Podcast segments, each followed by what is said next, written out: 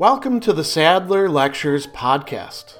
Responding to popular demand, I'm converting my philosophy videos into sound files you can listen to anywhere you can take an MP3. If you like what you hear and want to support my work, go to patreon.com slash sadler. I hope you enjoy this lecture.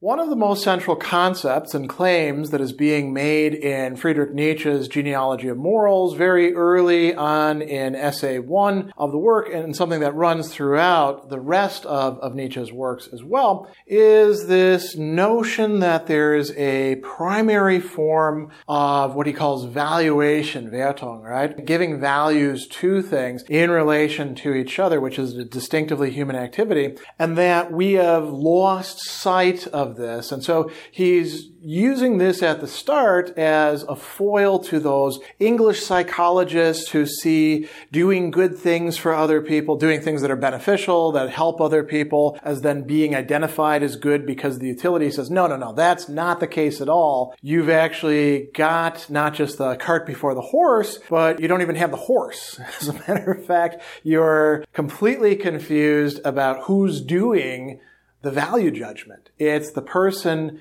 judging him or herself as good in relation to other things that essentially gets things started. And so he tells us that the strong or the nobles, he also uses the word aristocracy, that these are the ones who judge themselves as good in relation to the others who are not good and they're just identified as bad. And interestingly, Nietzsche is going to turn to language and he's going to say, you've missed out on your opportunities to do the kind of historical research that would have benefited you. Languages go back a very long way, and we do have a lot of material to work with. So he says, the signpost to the right road for me was the question, what was the real etymological, that is, you know, in terms of words, significance of the designation for good coined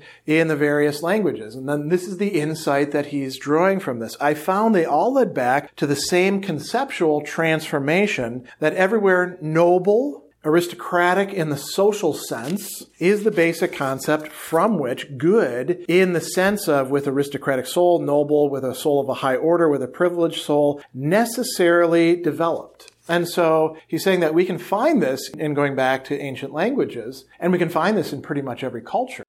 Along with this, he says that this ran parallel with another development in which common, plebeian, low are finally transformed into the concept bad. And he gives an example of this, the German word schlecht, which is identical with schlicht, plain or simple. And he says compare schlechtweg plainly, schlechterding simply, and originally designated the plain, the common man, as yet with no inculpatory implication and simply in contradistinction to the nobility. And he says, about the time of the Thirty Years' War, this meaning changed into the one now customary. And he says, with regard to a moral genealogy, this is a fundamental insight that our language itself in the past can reveal to us what the primary evaluation, where good came from in its first sense. So he goes on and he says, in the majority of cases, these ancient people would designate themselves simply by their superiority in power as the powerful, the masters, the commanders, or the most clearly visible signs of this, for example, the rich, the possessors. He says they do it also by a typical character trait, which we're going to talk about in a moment. But there's also a number of other important linguistic discussions going on here. So we should jump ahead to chapter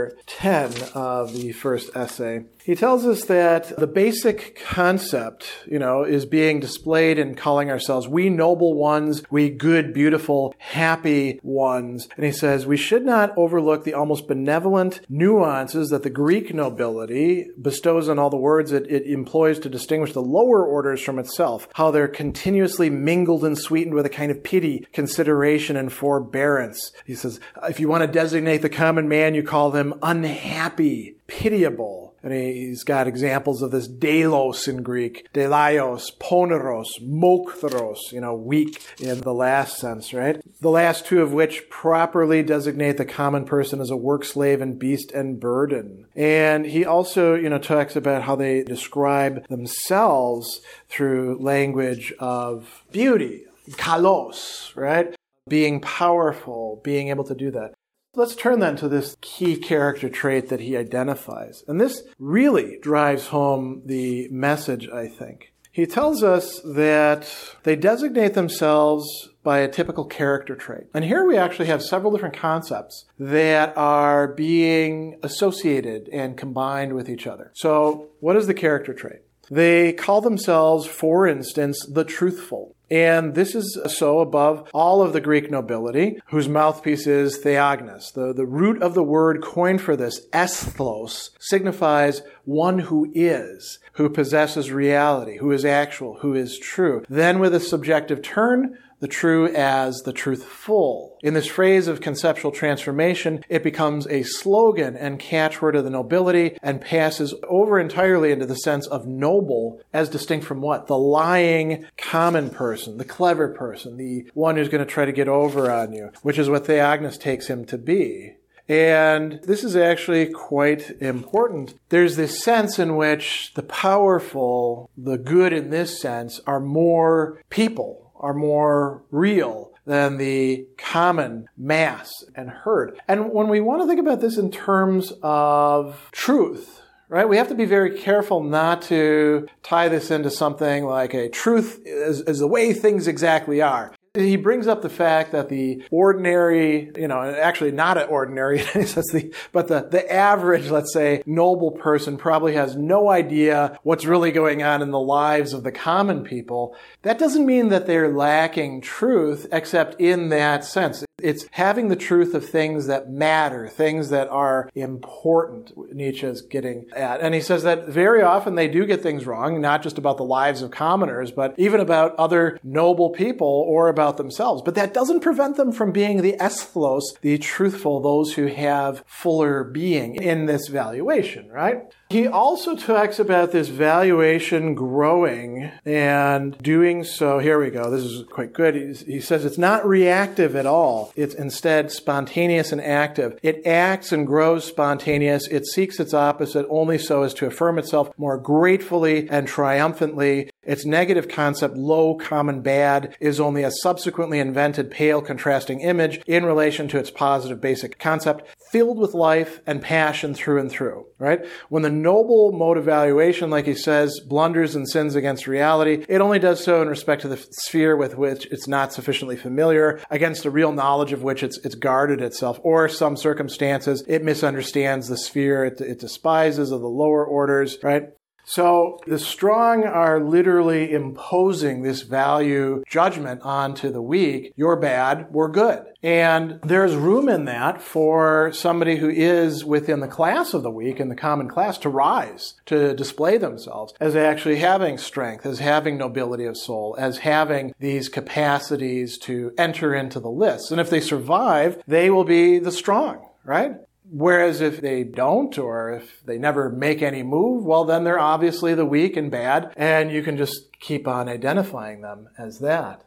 Relations with others. So the relations with the ordinary common people, the masters, the strong are exploitative. They dominate. They take more than, you know, what we would call their fair share. They view it as their fair share. They're not really worried about the problems that ordinary people face, or if they are, it's going to be pity descending from on high and deigning to do something about that. They don't view the weaker as having some sort of claim upon them that they could be bound by.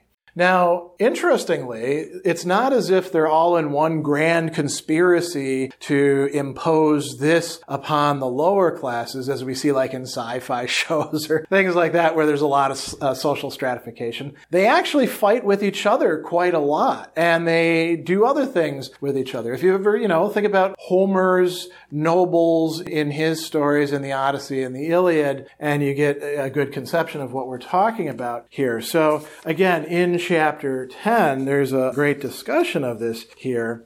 he tells us that they, you know, they're sort of driven by a kind of spontaneity. They're held in check between equals, right? Inter pares is how he uses the term. And he tells us too that they can have resentment, but they let it go. He says resentment, if it should appear in the noble man, consummates and exhausts itself in an immediate reaction and therefore does not poison. To be incapable of taking one's enemies, one's accidents, even one's misdeeds seriously for very long, that is the sign of the strong, full nature, in whom there is an excess of the power to form, to mold, to recuperate, and to forget.